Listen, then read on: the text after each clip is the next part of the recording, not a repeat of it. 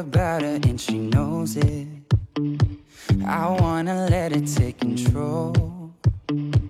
Cause every time that she gets close, yeah, she pulls me in enough to keep me guessing.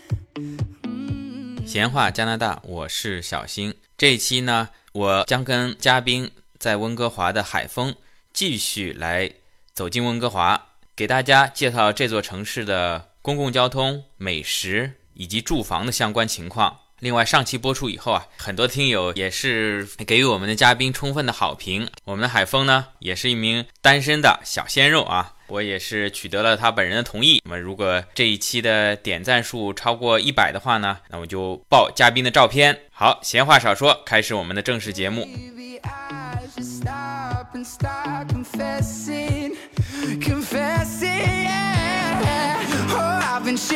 I love it when you go crazy. You take all my inhibitions, baby. There's nothing holding me back. You take me places that tear up my reputation, manipulate my decisions, baby. There's nothing holding me back. 前面说了，已经是来这边将近三年了。最近刚刚买车，那买车之前你这个出行的问题是怎么解决？都蹭你女室友的车吗？没错，没错，啊、这个的确是个事实啊。我的确有个女室友，她们是有车的。那有时候买菜什么的，就厚着脸皮说：“哎，啊、我帮你去拎个米，拎桶油，你把我车载到超市，我们一起去好不好？”那人家也一般都会欣然答应。我一般也是能蹭车就蹭车，毕竟买菜的时候，你坐公交车拎两盒鸡蛋，挤地铁也是非常的窘迫。啊，以你这个颜值，应该是没没问题的。嗯 没有啦。对，然后就说到呃，买车之前我是怎么过的呢？买车之前呢，我一般都是坐公共交通啊、那在这边 BC 省，如果你是这边的全职大学生呢，学费里是包含一张交通卡的。那这张交通卡，你可以凭着这张交通卡在呃温哥华乃至温哥华周边的一些城市啊、你可以无限做任何的交通。我觉得这点是非常非常好的，特别哦，就是包在学费里。对当然，你可以选择不要这嗯个，但是如果你不选择不要，它就是含在学费里的。你选择不要便宜多少钱？三十四十非常便宜，一个月对吧一个？月啊、那还是非常便宜，非常便宜非常便宜。嗯，啊、它没有任何限制。那如果你没有这个交通卡呢？温哥华是由好几个城市组成了一个叫大温地区的，有包括我之前跟你说的列治文市啊、温哥华市啊，还有一个叫本纳比市啊 （Burnaby），还有 Coquitlam，就是这边有很多个城市组成的一个大温地区，他们是共享一个交通网络的。所以你有一张大温地区的交通卡呢，你可以是坐遍这些所有城市的交通工具。那如果你没有这张呃交通卡，没有学生票的话，那你就要自己去买一张交通卡。那你可以选择坐单程票，就是一个一一点五个小时随便换乘的，或者呢，你可以选择去买一张月票。那月票呢，它又会分不同的区域，有 Zone One、Zone Two、Zone Three，有三个区域。那它就是范围会越来越广。那 Zone One 的半径就最小，就基本上是温哥华市这样子。那 Zone Two 的半径会更大一点，它会辐射一些周边的一些城市。那 Zone Three 就最大了，基本上也是整个温哥华大温地区随便坐车。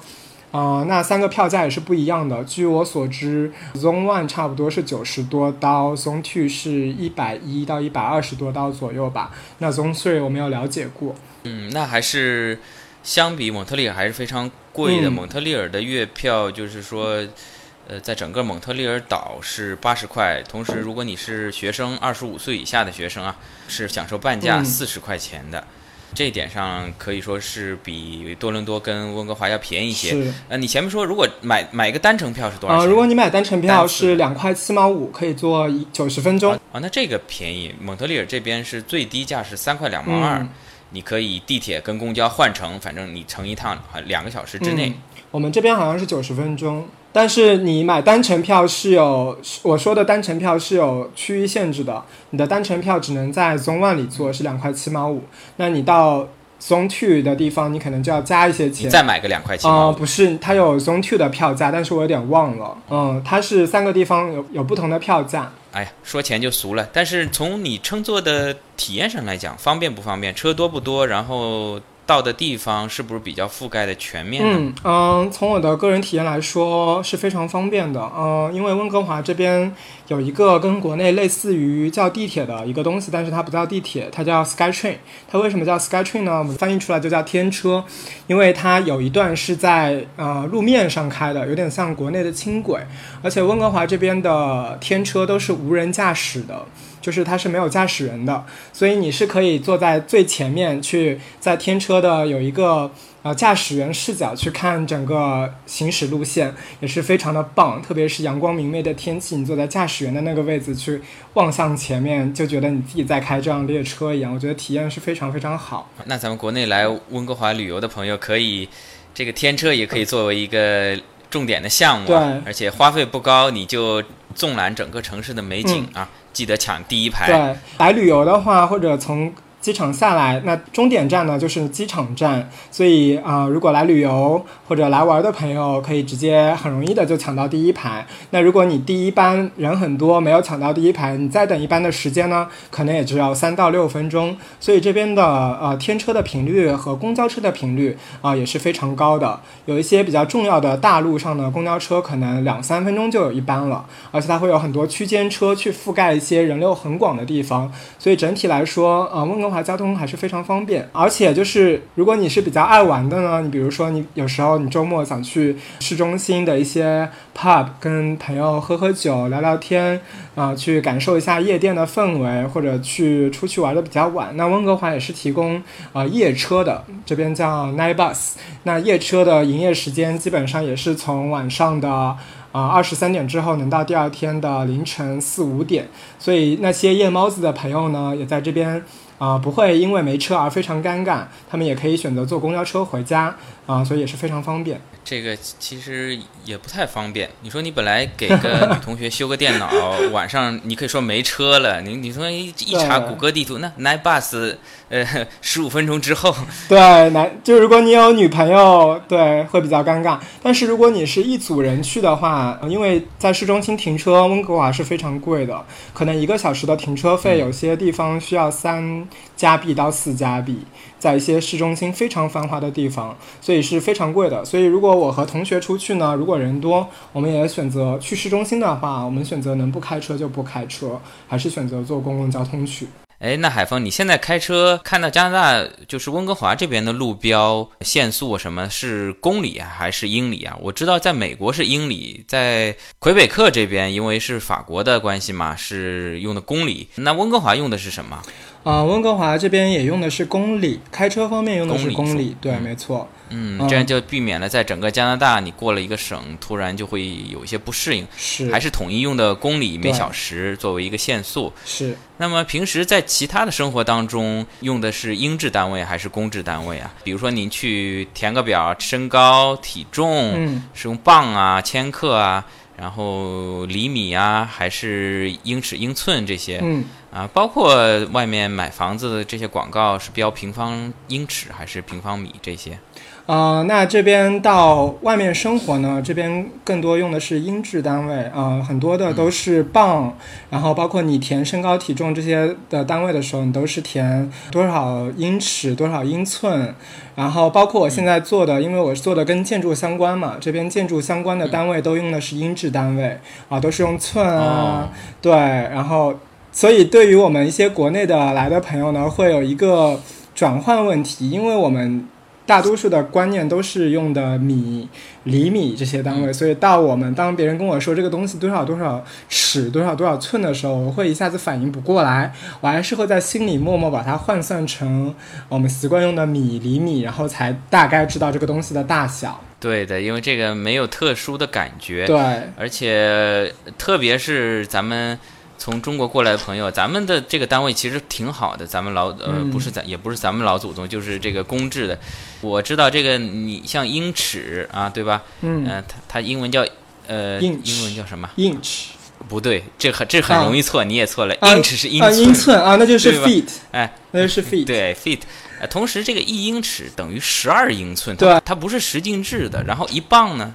等于十六盎司，你说它折腾不折腾？对，就很难算，没错。所以你你很难是，比如说一个人告诉你他有五十英寸，它并不是五英尺，你先要除以十二，大概是等于是四英尺两英寸，嗯，这这是非常烦，嗯，非常烦。那平常看天气预报呢，这个温度是怎么样一个标呃，温度我们这边的标尺是用摄氏度的，嗯，还是用摄摄氏度嗯没错。但是呢，啊、因为我做的又是暖通专业相关的，那这边空调的控温呢，用用的是华氏度啊、所以这也是一个比较纠结的国家。包括你用烤箱，啊、你用一些控温的东西啊，它都用的是华氏度，但是温、嗯天气预报它都显示的是摄氏度。对了，这一点呢，跟蒙特利尔就很相似了。平常在天气预报的温度都是用的摄氏度，包括呃不是空调，我们家里的暖气设置上也是用的嗯摄氏度。但是，一用到这个烤箱，它出厂的，当然你也可以调成摄氏度，嗯，但它默认包括很多报纸上的菜谱对，都是使用的是华氏度。嗯，对，没错，所以你就还要有个单位换算，然后摄氏度到华氏度的单位换算，又要乘一乘、除一除，还要加一加、减一减，就非常复杂。说到了这个烤箱，看来你也是在家里经常做饭。现在工作比较忙，是不是一般家里都女朋友做饭了？啊，并没有女朋友，呃，不，等等等一下，等一下，等一下，你、啊呃，你再说一遍，嗯，啊有还是没有？并没有女朋友，是一条单身狗。哎呀，这怎么可能呢？这个啊，大家各位听友听好了啊，咱们海峰，呃，温哥华小吴亦凡啊，竟然是没有女朋友，没有没有啊，重要的事情说三遍。说回来，那个海峰，温哥华呢？是一个美食之城啊，因为呃，不光是咱们亚裔啊，各个族裔的美食汇聚之地。这个上次在高晓松在他的节目里面也是对温哥华的美食赞不绝口。您能给我们从你的角度讲一讲？啊，温哥华美食之好吃，真是令我感到惊讶。因为我一开始是做好了要在这边奋战，成为一个美食大厨的决心的。然后在温哥华，啊、吃了几家店之后呢，就发现，哎，何必自己做呢？外面的东西，嗯、既好吃又不算太贵。温哥华是这样，因为刚刚说了，这边的华裔特别多，所以这边我我个人觉得非常好吃的，并不是一些西餐，而是一些日韩料理和一些中华美食。呃，由于温哥华这边比较靠海啊，所以这边的有非常非常多的日本人也会来这边开餐厅，因为他们能拿到很好新鲜的啊、非常好的、非常鲜美的三文鱼啊、作为他们的原材料，然后制作一些寿司啊，制作一些饭团啊，那都是非常非常的鲜美的。然后这边也有非常多的拉面店，啊、这是我没有想到的。这边的拉面店可能，啊、温哥华我吃了将近有十家左右了，每一家都非常非常的地道，非常非常好吃。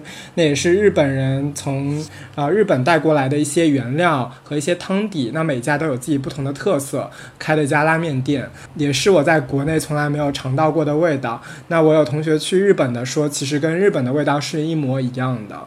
嗯，还有这边韩国餐厅也非常多啊、有些烧烤店啊，还有一些韩国骨头汤店啊，都是非常非常好吃的。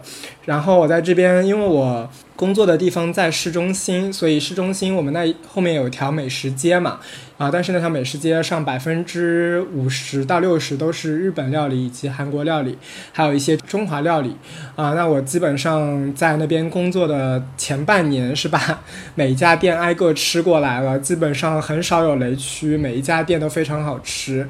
然后我也会一直带朋友去吃我那那几家非常好吃的店，包括如果我有亲戚来、朋友来，我都会他们去吃，带他们去吃，他们的一致反应都是非常好吃。那还有一点呢，就是中华美食啊、这边早期的香港移民比较多，所以这边有非常非常多的粤菜餐厅，还有一些非常非常香港风格的早茶店。那这边的早茶，我我我去过香港，那我可以说跟香港是有的一拼的。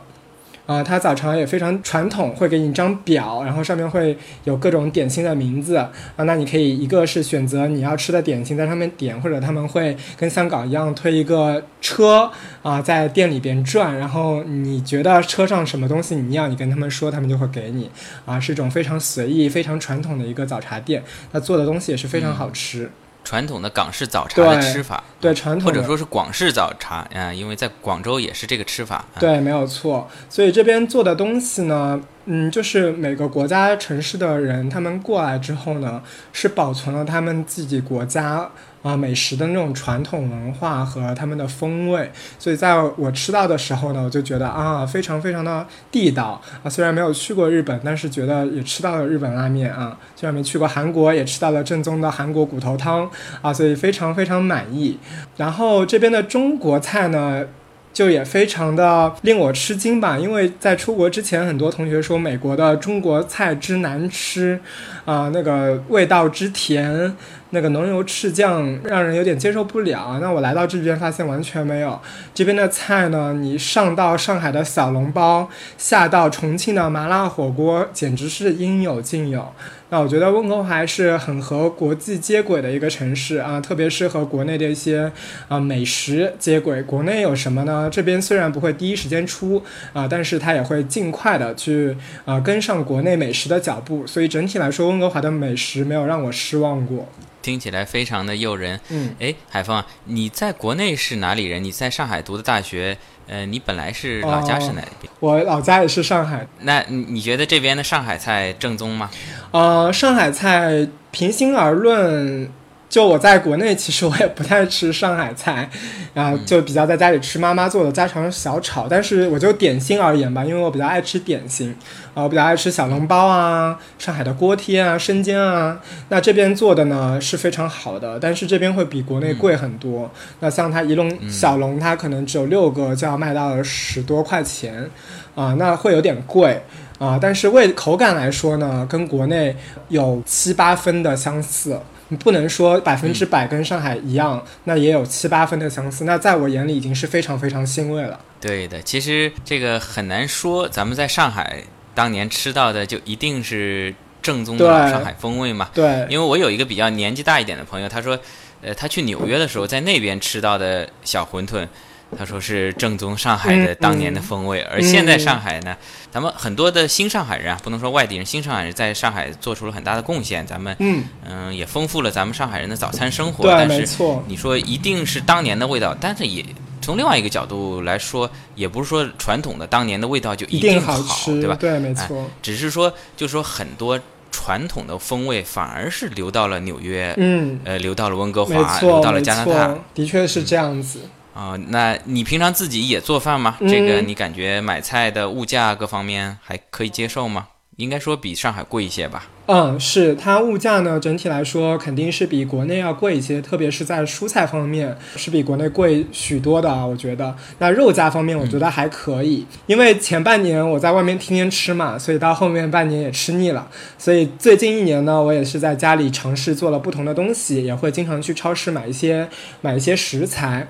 那我觉得这边的一些肉类产品跟国内的价格，呃，相差不是特别大。有时候，呃，因为我去年我妈来了，我在国内不是一直逛菜场，我妈比较爱逛菜场。那她去年来了，在我这边生活了一段时间，然后给我做了一些菜。那我们逛超市的时候呢，她就觉得，哎，温哥华的蔬菜怎么能那么贵？一把葱要买一刀，国内葱都是送一送的，对不对？你跟阿姨说买几个番茄送我一把葱，对不对？人家都会送给你。这边单买一把葱呢，将近就要一刀左右。那蔬菜韭黄就更贵了，韭黄我之前看到过一把有将近卖到十几刀的，那真的是不敢想。啊、为什么韭黄会那么贵？我妈开玩笑说，她在这边退休了，在这边种韭黄就可以发家致富了。啊，当然是个玩笑话。因为可能肉类相对来说，甚至比上海还要便宜，对牛肉没错、羊肉之类的。但这些蔬菜呢，一个是可能华人的蔬菜小众，另外呢，嗯很多蔬菜也都是因为加拿大太寒冷了，很多蔬菜也都是进口的，没所以这个加上运费成本，蔬菜嘛，这对运输要求很高，要是运的时间长了就坏掉，又要嗯快、又要怎么样，所以这个人力成本也都加上去，蔬菜就贵了。嗯，那整体来说，虽然蔬菜是贵的，但是也没有贵到不可以接受的程度。那韭黄真的是一个特例啊，韭黄真的是蔬菜中的特例。那整体来说呢，像我买些上海青菜啊，一袋，呃，可能半磅到一磅左右，就只要两三刀这样一一大袋，所以我觉得还是可以承受的。啊，然后相比在呃外面吃呢，那肯定啊、温哥华这边我刚刚忘提了，就是吃饭的平均的一些消费水平在啊、吃饭上呢，差不多，如果你在外面吃的一些正常的，像一碗拉面，基本上是十块钱左右，那你平时下一些餐馆点两道菜，啊、也是二十块钱左右，肯定能吃得下来的，只要你不是吃一些豪华料理。那正常的菜呢，十块啊，十五到二十是没有问题的。像我们去吃一些火锅啊、那它也就在二十到二十五之间。所以这边吃饭我没有感觉非常贵啊、那如果你自己下厨呢，就更加便宜了。像我现在上班，晚上一般都自己回来做，那一般我买一周晚上的食材，可能也只要。呃，三四十块钱就可以搞定我一周所有的晚饭，还还带一些午饭，所以我觉得性价比还是比较高的。你也说了，之前你基本都在外面吃，这样后来呢也很大部分是在家里做。嗯，呃，这样算下来，每个月的费用之前跟之后大大概是多少？因为很多听友也关心移民以后的，或者说来留学的这个生活费、吃的这方面的成本呃。吃的这方面成本，嗯、我之前的话一个月用在吃上面的将近要四五百。如果出去吃的频率比较高的话，嗯、那如果自己做呢，可能只要用到两三百就可以了。两三百，嗯那跟我在蒙特利尔的理解是差不多，自己做大概两百多、嗯啊。刚才听下来，在吃的这方面呢，蒙特利尔跟温哥华的物价相差不是太大啊，这个嗯生活成本来说，但是这两个城市最大的不同可以说就是房价了。嗯，因为看这个新闻啊，温哥华跟多伦多的这个房价在之前的两年左右的时间是一直是在翻倍的疯涨啊，蒙特利尔基本上是缓慢的爬行。到了现在，海峰，你现在是租房子还是买了房子？我现在租房子，跟室友租了一整层。哦，能介绍一下大致的，包括你之前学生时代在温哥华房子的租金是怎么样嗯、的？好，没有问题。呃，那我在来温哥华之前呢，我比较担心自己没有地方住，嗯，所以我在国内，当我确定了我要来 UBC 读书的时候呢，我就开始在网上，呃，在一些温哥华这边的论坛上面搜一些租房信息，然后当时也算比较年少无知吧，就找了一个。感觉价钱还可以，离学校很近的地方就租了。然后他当时的要价是六百加币一个月，然后他说的是半地下。那当时我还不懂什么叫半地下，因为国内没有这个概念嘛。他跟我说的意思就是跟地平，但是它的一些主要的设施呢都要在高一楼，在地上的。他就说半地下，然后给我看了一下照片。那我看到有窗，然后有阳光洒到那个房间，我就觉得，哎，半地下可能也还可以。那当我真正到温哥华的之后呢，发现半地下呢，可能就是采光的确不是特别好，它那些图片呢都是骗人的。那去了之后呢，发现半地下一进去之后呢，嗯，常年比较昏暗，没有什么太多的光源。虽然空间还可以，然后、呃、因为温哥华我个人觉得不是很潮湿啊，虽然雨比较多，那我觉得也还可以接受。冬天呢也不会太冷，但是呢采光的确是一个问题，因为我比较喜欢有阳光的地方。那在那边住了将近一年，因为我在学校的 program 是两年的，读了一年之后呢，我就觉得可能我需要换一个环境。当时因为刚来也是一个人嘛，所以当时也没有认识什么朋友。那之后准备搬的时候呢，也认识了一些比较要好的朋友，就问他们想不想一起搬，搬到一个环境更好的地方。然后之后呢，我们就选择了一个呃环境非常好的呃一个就是独立屋。那我们住的就是变成从半地下呢，就变到了二楼，啊、不是一楼啊，是二楼，就是你要上一个楼梯，然后能打开窗看到外面的山，就那种房子。那那个房价呢，我们租下来一个人的一个房间只要五百。我们是这样的，我们二楼是跟房东一起住的，那房东也是住啊二楼。那房东呢，他们有自己，他们是一个套房，他们他们的两个房间是每个房间有一个卫生间，然后我和我室友的房间是背靠背的，那我们中间有一个卫生间，所以就是我们两个分享一个卫生间，然后跟房东他们也没什么关系，所以就是私密性其实也比较好。五百块钱一个人。，对，五百块钱比较啊，对，是这样子。如果假设房东自己不住，全四个房间全出租的话，那么这种类型的房子在两千块钱一个月。嗯，像我们现在住的就是我后来又搬了一次家。我再搬一次家，不是因为之前那个五百块钱的二楼不好，那个房子我非常喜欢，环境也非常好。那我跟我室友两个人是一起搬出来了，为什么？因为我们有另外两个同学，他们也毕业了，然后他们也不想住学校了，他们准备出来工作。因为 UBC 它在一个西边的一个角落，它是单独的一个角落，然后就是一个大学，所以他去一些城市啊，或者去一些商场啊，它是比较远的，它不算市中心的一个地方，是比较偏的一个地方。那很多学生朋友毕业了。之后呢，他们就会选择往外搬，搬呃搬到离市中心更近的地方，或者搬到有呃地铁站的地方，那这样出行更加方便嘛。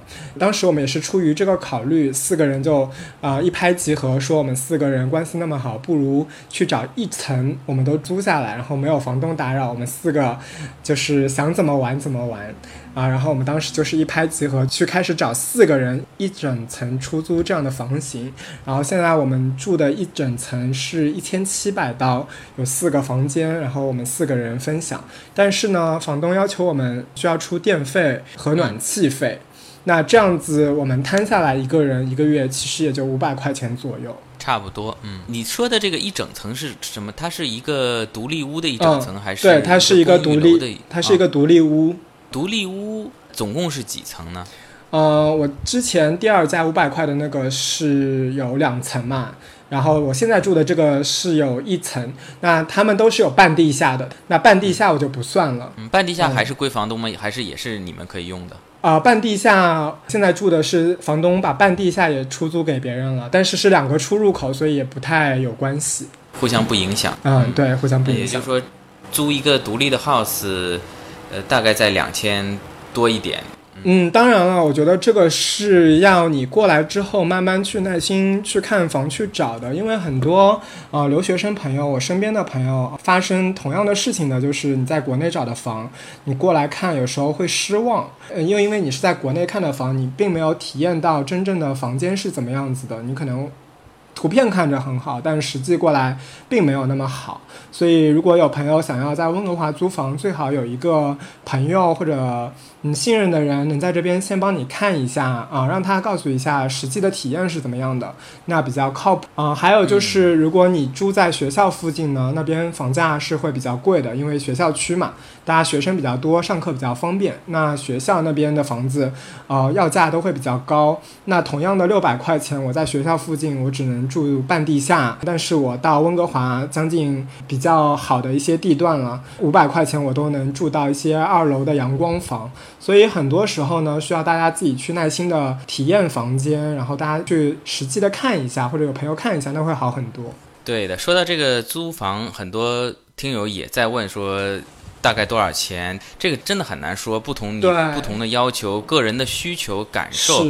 都是不一样的。嗯，你就拿这个半地下室来说，像我现在自己也房子半地下室也在出租，那我的这个房客他就非常满意，因为这个小朋友平时白天上课，我嗯，晚上嘛也就打打游戏，对他来说呢，这个呃阳光不阳光无所谓，早上睡个懒觉没有阳光只有好，是，而且潮湿的问题嘛，在温哥华跟蒙特利尔又是属于比较干燥的，这个地下室有个好处，在夏天。呃，蒙特利尔偶尔也有几天会冲到三十五度，但在地下室非常凉快。对对。冬天呢，地下室相对来说其实是地下室暖和，冬暖夏凉。对，没错。呃，抛开这个阳光的问题，而且半地下室这边都是高出地面一米多的，就是有还是有一个比较大的窗户在上面。是。在某几个小时还是照得很亮的。就是，抛开这个问题不说，地下室。其实啊，有些国内感觉说，哎，你到加拿大去租房，租哪里啊？住地下室啊，这么苦啊？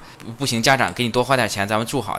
倒不一定是这样，有些地下室还是挺舒服的。很多情况下，呃，即便是朋友的介绍，他的感受、他的需求跟你的也是不一样的。对。那么就涉及到有可能啊。其实我给很多听友的建议是先短租啊，那你自己摸清楚了你适合的区域跟房型，然后你再跟房东再去谈。但是在蒙特利尔这边，通常如果你跟老外签租房合同，他都要求你租一年的。没错。那在温哥华是不是会灵活一些呢？温哥华这边其实对于租客来说呢，签合同是对自己的一个保障。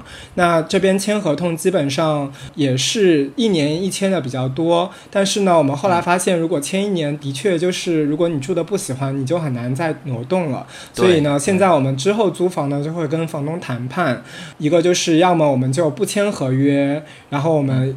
就把租期谈到三个月，这样一续租啊、或者我们就是跟房东谈判说，我们签合约，但是就半年以下我可以签，那一年我们就不签了。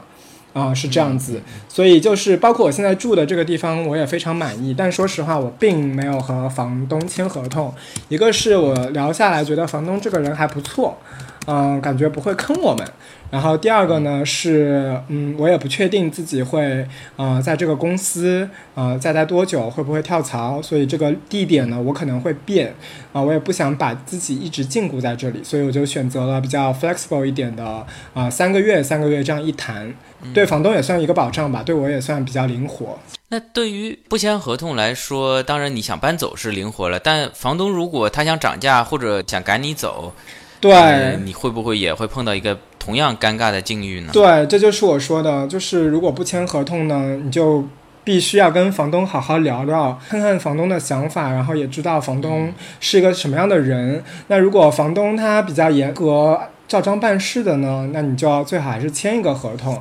那如果房东是一个通情达理的人呢，你就可以了解了解，看看能不能说我们啊、这个租金就维持不变多少时间，或者每次谈判的时候就提醒一下。然后如果他有什么变动，也可以预先告诉你。对我来说呢，其实我还是建议，就是刚来的朋友能签一个短期的合同，比如说三个月、六个月的，可能租金房东会涨一点点，但是对你来说会是一个保障，你也能体验一下这个房子你是否喜欢。但是呢，如果你住久了，你去后面找房子，你可以选择跟房东聊一聊，看看他人好不好，然后你能感觉得出来他大概是一个怎么样的人。那我现在住到现在也差不多一年了。就是搬到我现在这个房子也一年了，那房东也是从来没有涨过租金，然后对我们也是非常 nice。很多人觉得租房子漂泊不定，咱们中国人很多还是想买房子。那，在这边，国内朋友过来，咱们还买得起吧？温哥华。啊、温哥华的房价也是近几年蹭蹭蹭涨得不停吧。我正好有同学在做这个房地产的，我也就是好奇的问了一下。那这边温哥华我问到的差不多，如果是全新的公寓，那一个房间。带一个厅、一个卫生间、一个厨房，就是标准的一室一厅的这种房间呢，差不多是在五十五万左右。哇，这么贵？对这个可能是相对市中心比较好一点的地呃，对，靠近地铁站旁边，但是没有非常市中心，还可以，嗯，还可以。嗯，呃，那它这边的首付呢是百分之二十五。对于全新全新的公寓来说，差不多现在是这样一个价。然后我朋友给了我一个参考价，他说这边新的公寓如果靠近地铁站旁边，位置还可以的话，差不多是每尺在一千两百加币左右，给大家一个参考。嗯，那这边是 apartment 的价格，那这边的独立屋呢，相对于公寓可能就更贵了。呃，因为大家知道加拿大的土地是私有制的，所以你有了地之后呢，你可以把你的房屋推掉重盖，盖成你喜欢的样子嘛，就可以自己做一些设计。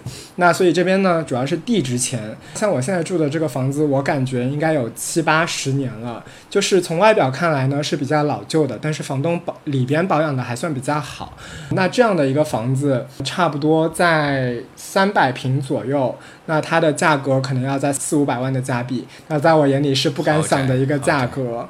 其实就外表而言，它就是一个老的旧的房子。嗯，可能我作为买家，我不会去买这个房子，因为它对于我来说太旧了，啊、不够新，然后可能有一些年代感。那就是这样的房子呢，在温哥华，因为地的原因，它都能价值卖到三四百万、四五百万，所以这边的房价还是非常高。它的地段相对来说是温哥华还比较好的地段，对吧？对，地段是还不错，它到市中心可能就十五分钟，坐天车就十五分钟，嗯呃，十五分钟左右，所以地段还可以。但是地段好，房价就贵。然后，那这还不是温哥华房价最贵的地段。那最贵的地段呢，其实是在西温、北温这些靠海的海景房。那真的价钱啊，一、千万、两千万，就是应有尽有，只有更高，没有最高。蒙特利尔这边，我了解下来，像你所说的公寓新房，一室的大概应该是在二三十万啊，就是相比你这个五十多万的话，大概是一半。嗯那么独立屋可能相差就更大了。独立屋我感觉，呃，当然不是最最黄金地段的，普通的独立屋也是像你这种有点年头的一层的啊，一层带个半地下室，不是两层的，一层的，大概三四十万，或者说好一点的四五十万，这个等于嗯独立屋跟温哥华就差了十倍，公寓还好，差个两三倍这样子啊。嗯，对，当然，也可能呃你的这栋地段更好一些啊，天车十五分钟到市中心嗯啊。当然了，这个房价跟北京、上海来比，那都不是事儿啊。那个你嗯你说这个你四五百万人民币，两千多万嘛，对对吧？那个北京的几环啊，五环六环，可能一一套普通公寓也就能换这一套独立屋了。是没错。这一期的节目又差不多快到时间了，我们的嘉宾真是非常的健谈，光这个温哥华城市的基本情况，我们就用了两期的时间。当然了，每座城市每个人在不同的时期都会有不同的见解、不同的感受。在这里呢，再次邀请我们的听友，不管你是身在加拿大的任何一个城市，啊，甚至你是在美国、在欧洲、在大洋洲啊，在国内，都欢迎来参与我们的节目，跟我们连线，大家来一起头脑风暴。好，这期就到这儿，谢谢大家。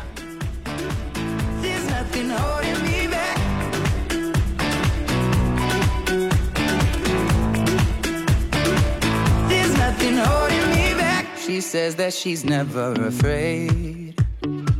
Just picture everybody naked. She really doesn't like to wait.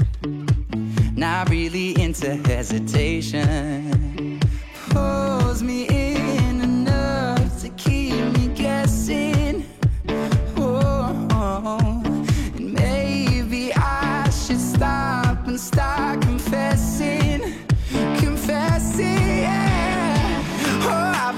thinking I love it when you go crazy? You take all my inhibitions. Baby, there's nothing holding me back. You take me places that tear up my reputation. Manipulate my decisions. Baby, there's nothing holding